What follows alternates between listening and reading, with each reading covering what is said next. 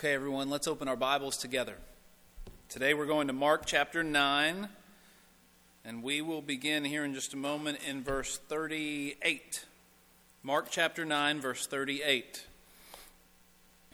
My wife and I were on vacation last week. I want to thank Nick Scott for preaching so capably and so effectively for me, uh, and thank you, our congregation, for allowing us a week off. Uh, it was a blessing. I don't know what you guys did to the thermostat outside when we came back. We went to Florida and we came back as like forty degrees colder. So something happened, but this is the time of year. So we're, we're, we're blessed to have been able to do that, though. As we think about our topic today, have I wonder how many of you have come to some of our upward basketball games that we have here at the church. Uh, many of you probably haven't seen one of these if you don't have a kid or a grandkid in the league. It's not too long now, and we'll be starting those up again. Uh, but when you watch little kids play basketball, sometimes it's hilarious. You know, sometimes it's adorable. You've got, you know, girls that, that are doing cartwheels down the court as other people are dribbling. Uh, you've got kids that are that are, are falling into one another. They're, they're throwing the ball up to the hoop as best they can, and then when one of them finally scores a bucket, the crowd just goes wild. It's great. It's wonderful. It's really sweet. But every now and then, as often happens with kids basketball, and sometimes even with professional basketball, two teammates on on the same team will grab the ball at the same time. Grab the ball at the same time. Maybe it's a rebound. They're they're fighting for the ball. They're they're tugging at it. They're trying to get it, and they're on the same team. Now, I don't know what the exact rule is on this, but I grew up playing basketball, and so usually if two teammates hold on to the ball for too long, it's a turnover, some kind of travel or something like that. And so we were taught that when, when your team is grabbing the ball, and let's say I've got two teammates going for a rebound at the same time, we were taught to yell at them, same team, same team, right, to, to get one of them to, to let go, because sometimes they don't realize they're not fighting for the ball with an opposing player, they're fighting for the ball with someone on their own team. This will happen not only in little kids basketball, it happened in the N B A. Now this past season in the N B A, I saw something that you rarely see, and it's not something that you want to see. The Minnesota Timberwolves called a timeout during a game, and as the players went to the bench, an argument ensued, and then one of the Timberwolves players punched his teammate over there in front of the bench, just punched him right in the middle of the game. It was super intense, and it was super sad.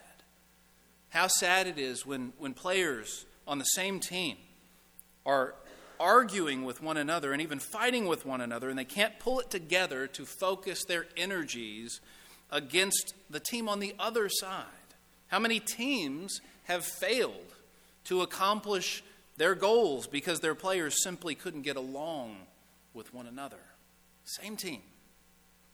Well, today we're going to see that spirit, that same spirit of rivalry, if you will, within the group of Jesus' disciples. And I think you're also going to see that, that that's not the only place where we find it. We find that same heart, that same spirit in each one of us if we are not careful. Let me show you what I mean in our text. It's Mark chapter nine, starting in verse thirty-eight. This is God's word. Mark writes, John said to him, to Jesus, Teacher, we saw someone casting out demons in your name, and we tried to stop him, because he was not following us. But Jesus said, do not stop him. For no one who does a mighty work in my name will be able soon after to speak evil of me. For the one who is not against us is for us. For truly I say to you, whoever gives you a cup of water to drink, because you belong to Christ, will by no means lose his reward. You saw last week in our text from Mark, and you will see again in chapter ten as we move toward it, that within the group of the apostles is a spirit of rivalry. Within their group is a spirit of rivalry. They have it in their hearts, and Jesus is consistently working to rid them of it. They care a lot about who is the greatest among them. Which one of them is the greatest? They care a lot about that. You see it last week, you'll see it again in chapter ten. And so sometimes this spirit of rivalry is within the group, but sometimes it's not them against each other. Sometimes it's their group versus all of the other people on the outside. It's, it's us versus everyone else who is an outsider. You can see this in the way that they sometimes speak of Samaritans, a group that Jews had a healthy disdain for. And now we have this person in our text casting out demons, and they are crying out, "He's not one of us. He's not one of us. He's not in our group." And so I want to take this text as a warning to each one of us today. Some texts are there in the Bible to encourage us. Some are there to challenge us. Some are there to admonish or warn us. This is one of the latter. And so I want to take away a few warnings from our text today. I want you to take away a few warnings. Number one, beware the temptation to become territorial. Beware the temptation to become territorial. Look at verse thirty-eight. They said, "We saw someone casting out demons in your name, and we tried to stop him." We tried to stop him from doing that. Now remember, earlier in the book of Mark, Jesus gave the apostles the authority and the power to drive out demons. Do you remember that? He gave that authority and that power to the apostles. And now they don't want anyone else to have that authority. Now, no doubt when that first happened, when Jesus first gave them that power and that authority, they would have considered it amazing. They would have thought it, it, it's such an amazing privilege. They, they, they would have been thinking, "You mean us? You're going to let us do this? You're going to give us the, the power to do what you've been doing? We thought only you could do that. We're going to do it?" And then they, they went out and they actually did it. And for a time, no doubt, they would have been totally shocked, totally surprised, completely humbled that Jesus would grant this power and this authority to them, that he would let them do this. And now they have started to view it as something that sets them apart from others. They have started to think, "This is our gift. This shows that we are the favored ones. No one else should have this ability. No one else should be doing this ministry. This is ours." Oh, how, how quickly things can shift like that, even in our own hearts. How does this work for us today? Well, I'd venture to say not many of you are going around driving demons out of people or seeing other people do the same. But we can have this same kind of heart, this same kind of territorial mindset when it comes to the work that we do for the Lord. "They shouldn't be doing that. That's my area. That's my job. That, that's what I'm supposed to be doing." What's the heart behind that, brothers and sisters? What's the heart behind that feeling? It's this: if I'm not able to be in charge of that, if I'm not the one that everyone else sees doing that, I will lose status in their eyes. I won't be as important. I won't be needed, and I can't have that. I can't let go of this because I need to be recognized by others in this way. Friends, we are all susceptible to this. I am susceptible to this. And so are each and every one of you. This territorial heart that doesn't want anyone else to do what we can do because we want to be seen as doing it. It can, it can be dressed up in holy language. "We're doing things for the Lord. This is my ministry for the Lord." And yet we come, we become territorial. Brothers and sisters, beware the human desire for your own glory. This is not just something within the group of the apostles. It's not just something that happened in those days. This is a human nature problem.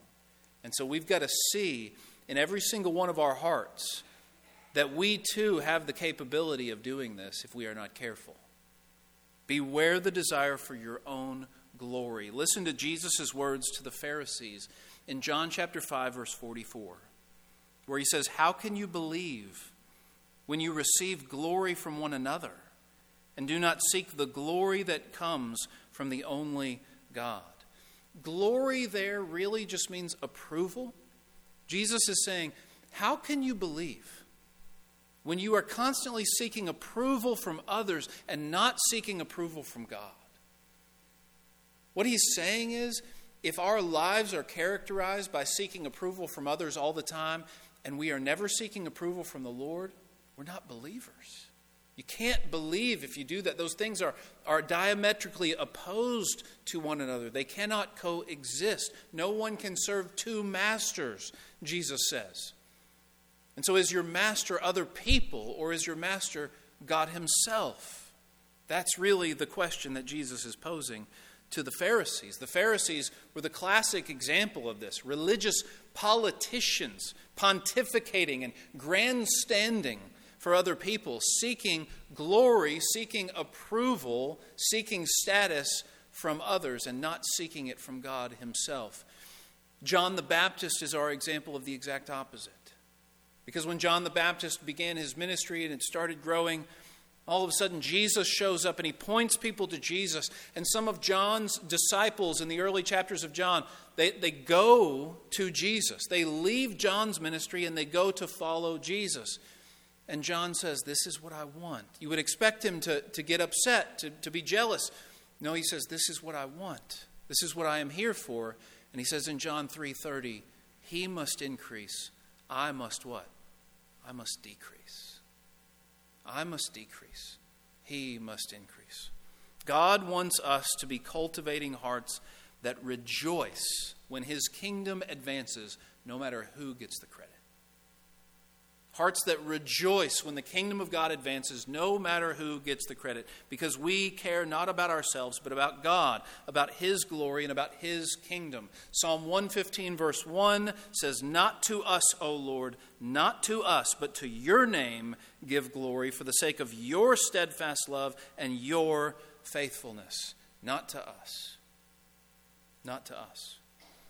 If you remember, the Apostle Paul had his heart in the right place when he wrote to the Philippians. He wrote his letter to the church in Philippi from prison. He's in prison for the gospel. And he writes to the Philippians, and he has heard in chapter one, he has heard that some people are out there preaching Christ out of envy and rivalry, trying to discredit Paul and afflict him in his imprisonment. They're out there preaching Christ for wrong motives, envy, rivalry. They just want to hurt Paul. And Paul says, no matter, for they are preaching Christ, and in that I will rejoice. Notice what Paul is saying there. He's saying, it doesn't matter what it does to me. It doesn't matter how it hurts me or my reputation. I am nothing. Christ is preached, and in that I will rejoice. And so this text is a warning to us, brothers and sisters. Beware this temptation that exists in every single one of our hearts to become territorial about our work for the Lord. Territorial in that we don't want anybody else doing what, what we have come to find our identity in. We don't want anyone else to come in on our turf. Brothers and sisters, there is no turf in God's kingdom for any one of us. No one has their own turf in God's kingdom. Every square inch is the Lord's. Every square inch is the Lord's. This is about God's glory and God's kingdom advancing, not you and your glory and your little kingdom. So beware that temptation. Second warning here, beware the temptation to become tribal. Not just territorial, but tribal. Look at verse thirty-eight. Let me show you what I mean by tribal. Verse thirty-eight again, he said that, that John says to Jesus, we, we tried to stop this man, but why? Because he wasn't following us. He wasn't with us. He was not in our group. The apostles didn't want this man doing this ministry because he wasn't with them. Friends, this is one of Satan's favorite schemes. To get Christians to divide from one another, to get Christians distracted from the work of making disciples. He gets us to look down upon those who aren't in our group or in our tribe, and to become prideful about the fact that we are in this particular tribe. That's exactly what Satan once. Satan would love nothing more than if we got together every single Sunday and spent most of our time talking about how all those other churches out there are doing it wrong. Satan would be fine with that. Why? We're distracted from our, our main purpose. We're distracted from our true enemy. We can sit here every Sunday and say, good thing we're not like all those fake churches out there. We're a true church. Good thing we're doing things right. Not like all those churches out there are doing them wrong. I can't believe all of these Baptists and Presbyterians and Methodists and Nazarenes and Churches of Christ. And before you know it, you find that your identity as a church comes not from what you're for, but what you're against. It comes not from, from what you're about, but what you're not. Your identity in Christ is no longer what you believe and what you promote and what you do. It's what, what you don't do. And you take pride in that. Your bread and butter becomes talking bad about all these other Christians who have compromised because they're not as committed as, as we are. And pretty soon, without even knowing it, without even knowing it, you become the Pharisee in Jesus' parable of the Pharisee and the tax collector in Luke eighteen, who prayed to God and arrogantly said, God, I thank you that I am not like other men. Oh, brothers and sisters, how many of us have become that Pharisee at moments in our lives without even realizing it, without even thinking in those terms? You see what Satan has done when this happens to a, a church. He's gotten us to fight amongst ourselves. Meanwhile, the, the world is literally going to hell. The world out there is literally going to hell, and, and we just come in and fight amongst ourselves. All we can do is talk about how other Christians have gotten it wrong. Ephesians chapter six is that, that passage that Paul writes about the armor of God, that beloved passage. And in that passage, he tells us that we do not wrestle against flesh and blood. Our true enemy is not other people. And heaven forbid, it's not other Christians. Our true enemy is Satan himself and the evil forces of this world. Satan is trying to get us to fight amongst ourselves. Now, yet again, this temptation comes up within every single one of us. Every single one of us needs this warning. This past week, on vacation, Jennifer and I were able to attend church on Sunday in, in Florida. And we attended a Presbyterian church, a small Presbyterian church in Destin, Florida. And we were very blessed by the service, very blessed. The, the minister led us in prayer.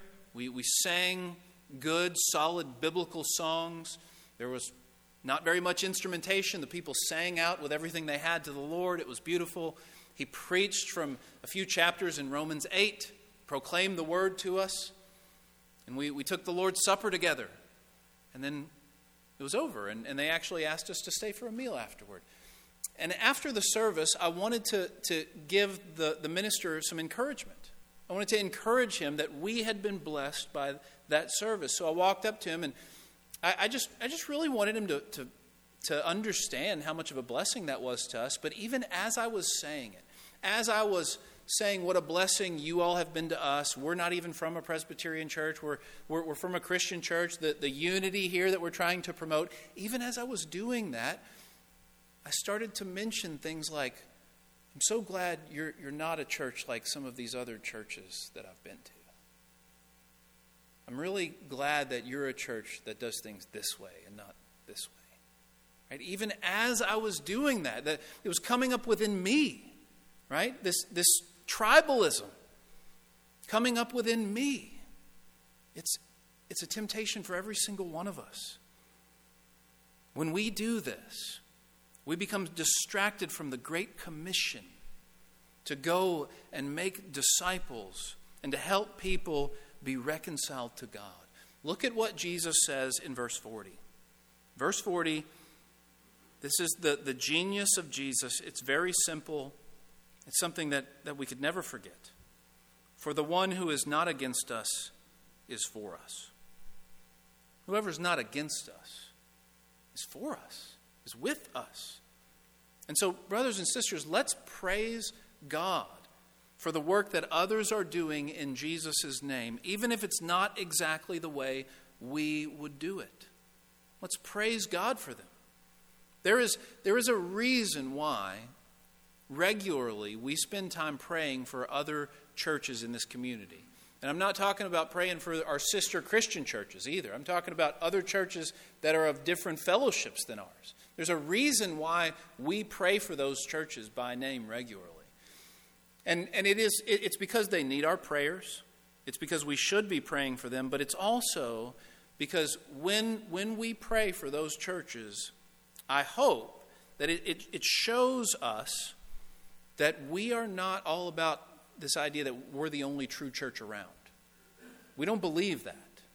We don't believe that there's a bunch of other churches doing things wrongly, and there's a bunch of other churches that are just fake churches, and we're the only real one, and everybody needs to leave those churches to come to our church. We do not believe that, right? My first instinct, if someone leaves another church to come to our church, if that is a, a gospel-preaching, Bible-believing church, my first instinct is to tell them, you might want to go back to your church and try to make it work, because we're not perfect either. You're going to find something here you don't like, I bet. But my first instinct is to send them back, not to, to, to just steal the sheep from someone else. Because we are not the only true church around. We rejoice when God works through other churches. We rejoice when God increases their attendance and their numbers and their membership. And we will rejoice if God sends revival to the church down the street and not to ours. You guys remember when the, the Asbury revival was happening at Asbury College?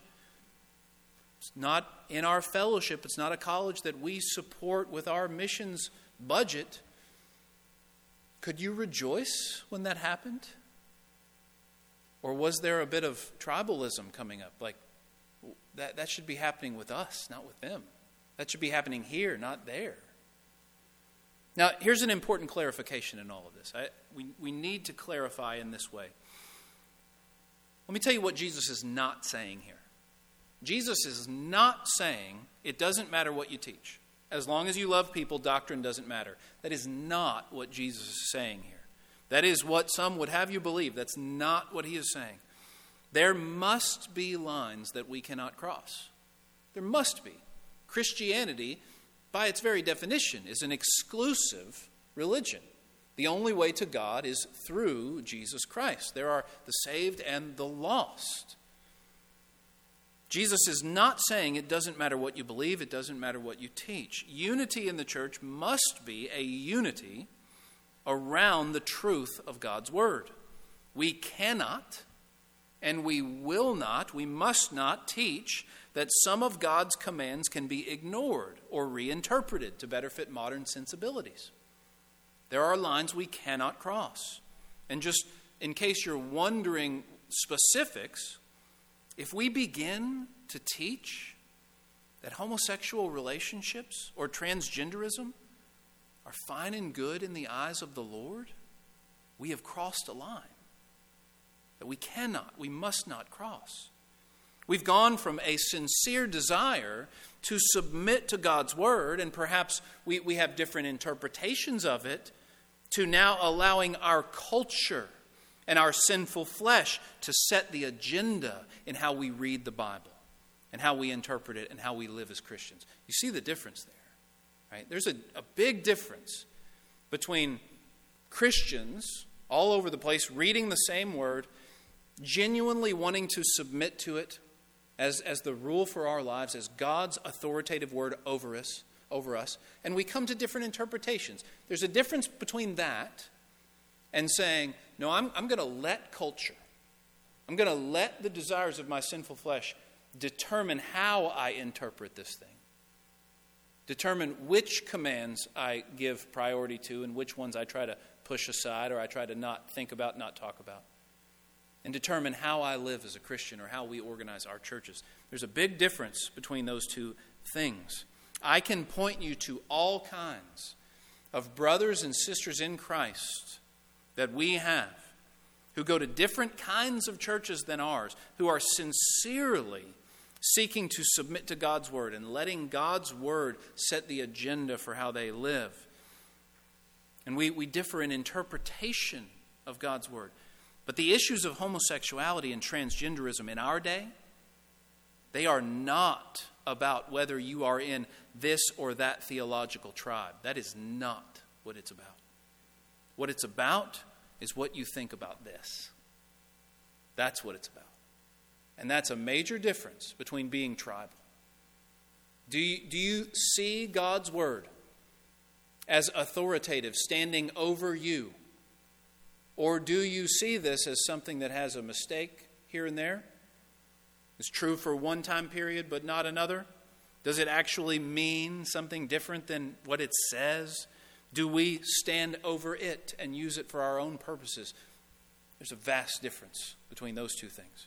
And so, do not give me this nonsense that Jesus is essentially saying here, that it doesn't matter what you believe or what you teach. That is not even close to the problem being addressed in the passage. But beware, brothers and sisters, the temptation that we all have to become tribal, to think it's us versus them, and to be distracted from our true enemy and our true task. Finally, and this one will be briefer than the, the first two, beware the temptation to become judgmental. Beware the temptation to become judgmental. To start to think that every church and every Christian besides ours must be in the wrong. Brothers and sisters, every church, every Christian will stand before the judgment seat of Christ. Every one of us will stand before the judgment seat of Christ. In Romans fourteen, verse four, Paul writes, "Who are you to pass judgment on the servant of another? It is before his own master that he stands or falls." Essentially what Paul is saying there is, you worry about yourself, and you let them and their relationship to the Lord be between them and the Lord. You worry about yourself. It is not our place to judge the effectiveness of someone else's ministry. It is not our place to judge another church's or another group's strategy or their focus or their priorities in ministry. Look at verse forty-one of our text, the last verse in our text.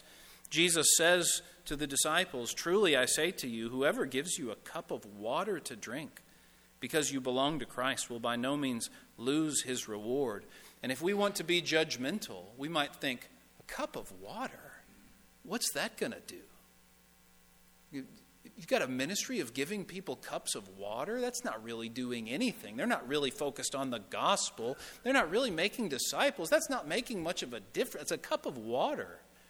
And Jesus says, no, they, they won't, they won't lose their reward. It is not our place to judge.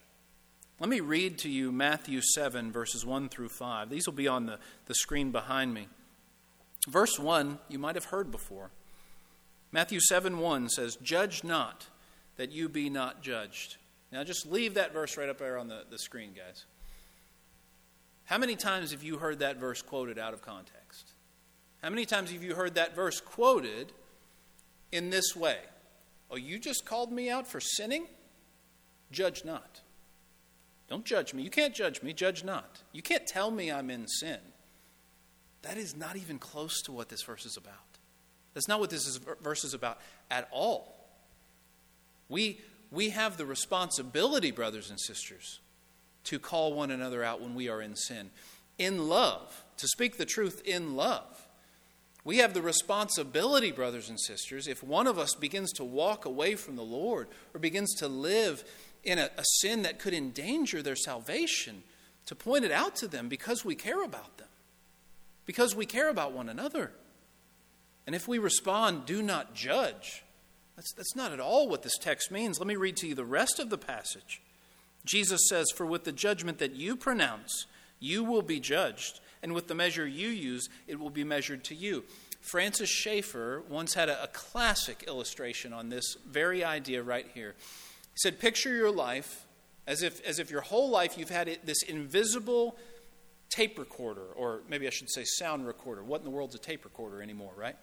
you've had this invisible sound recorder around your neck, and you didn't know it your whole life, but it only recorded one thing. It recorded every time you held someone else to a standard, every time you made a statement about a standard that you held other people to. It recorded it. And you stand before the judgment seat of Christ at the end, and he, he reveals, oh, you've had this, this recorder around your neck this whole time. He just takes it and he presses play. And every time that you held anyone to a standard is played before you. And then God judges you based on that standard. How would you do? How would you do? Every single one of us would, would flunk that. Every single one of us would get an F, right? Praise the Lord for his mercy and his grace. Look at verse three, Matthew seven three. This is where Jesus goes into, why do you see the speck that is in your brother's eye? This is directly related to do not judge. Why do you see the speck that is in your brother's eye, but do not notice the log that's in your own? Or how can you say to your brother, let me take the speck out of your eye, when there is a log in your own eye? You hypocrite.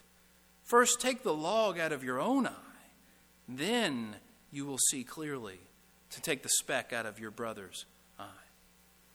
Brothers and sisters, we will all stand before our master to be judged. And God will take care of judging others. God will take care of judging everyone else. You worry about yourself. What will he say to you when you stand before him? I end with this. Part of the reason that Jesus died was to unite Christians together. We are a Christian church. And that, that doesn't only mean we're a church made up of Christians, but it also means we, we come from a heritage, a history of what we call the Restoration Movement. The Restoration Movement was really born out of the late seventeen hundreds and early eighteen hundreds when people started seeing that there were all of these divisions among Christians, especially in America. There were so many denominations. And there were, there were, there became so many that church names started to be so long that that they had to describe all the ways that they were not like all the other churches. And your church name ended up being seven or eight words long so that you could describe what kind of Christian you were instead of just being a Christian. And so it was a movement that, whether or not it has succeeded, it was a movement that, that began to try to unite Christians as just Christians. Let's just be Christians. Forget about all the, the denominational differences. Let's just follow Christ. And let's have unity around the things that we must have unity around. And then those things that, that are differences in interpretation, let's give grace to each other on those.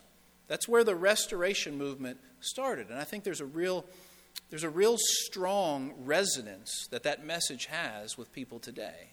Because many people look at the church and say, why should I become a Christian? Y'all can't even agree with one another on what you believe, right? But one of the, the reasons that Christ died was to unite us together. This is a gospel issue, the unity of Christians. I'll show it to you from Jesus' final prayer. In the upper room, the night before he would die, the last real moments that Jesus was spending with his disciples, he said a long prayer for them in John seventeen. And you get the sense that he said this out loud so that they could hear the prayer as he was praying it to the Father. And in that prayer, he says this, John seventeen, verse twenty. He says, speaking to the Father, I do not ask for these only, and he means the, the apostles right there with them. I do not ask for these only, but also for those who will believe in me through their word. That's us. Verse twenty-one, that they may all be one, just as you, Father, are in me and I in you, that they also may be in us. And then watch this last part. So that the world may believe that you have sent me. Do you hear the implication of that last phrase? Jesus prays that we might all be one. Why? So that the world would believe that God has sent Jesus. The, the unity of Christians is part of what is going to make the world accept the truth of the gospel. When we are united with one another, not just with one another here in this church, with Christians in the, the, the body of Christ universal, when we are united with one another, that's when the world looks in and sees, oh, Jesus must really be who he said he was. He must really be the way to God. He must really be the only one who can save me from my sins. Why? Because I see the way that Christians are united to one another. In the rest of the world, we don't see that. You don't see that in the rest of the world. You see it in Christianity. And so Jesus died for this, brothers and sisters. This is not just some ancillary suggestion to tack on to the, the end of your sanctification in this Christian life. It's a gospel issue, the unity of brothers and sisters in Christ, not only in the same church, but across denominational, tribal, if you will, lines. May we be a church that is known not for necessarily how right we are on everything, not for, for how we've got things the right way. May we be a church that is known for being for other believers and for other Christians and for other churches, encouraging them, supporting them, asking them. Here's a practical way how you can do this. Asking people that we know in other churches, how can we pray for you and your church? And I'm here to tell you, if you go and ask your friends that, hey, you go to a different church than me, how can we pray for you? If you go do that, come back to me, tell them, tell me what they said, and we'll pray for them. We will pray for them. Part of what we do on Sunday nights regularly is praying for other churches here in the community, and we'd love to know how we can best pray for them practically, how they want to be prayed for. It'd be a wonderful practical way to just apply this as you go out and live your lives this week. And so remember, unity in Christ. It's a It's a gospel issue. Jesus shed his blood for this. And so right now I want to take some time, as we do each week, to pray to God and to respond to what he has laid on our hearts. It might be very different for you than it is for me, than it is for the, the person sitting next to you. And so we give this time of silent individual prayer for all of us to respond to the Lord and for all of us to respond to, to, to what he has said to us. God has spoken to you, now you speak to him. And after we speak to him for a few moments, we'll come back and we'll have an invitation time where anyone who needs to respond to God's word in a public way can do so. Let's pray.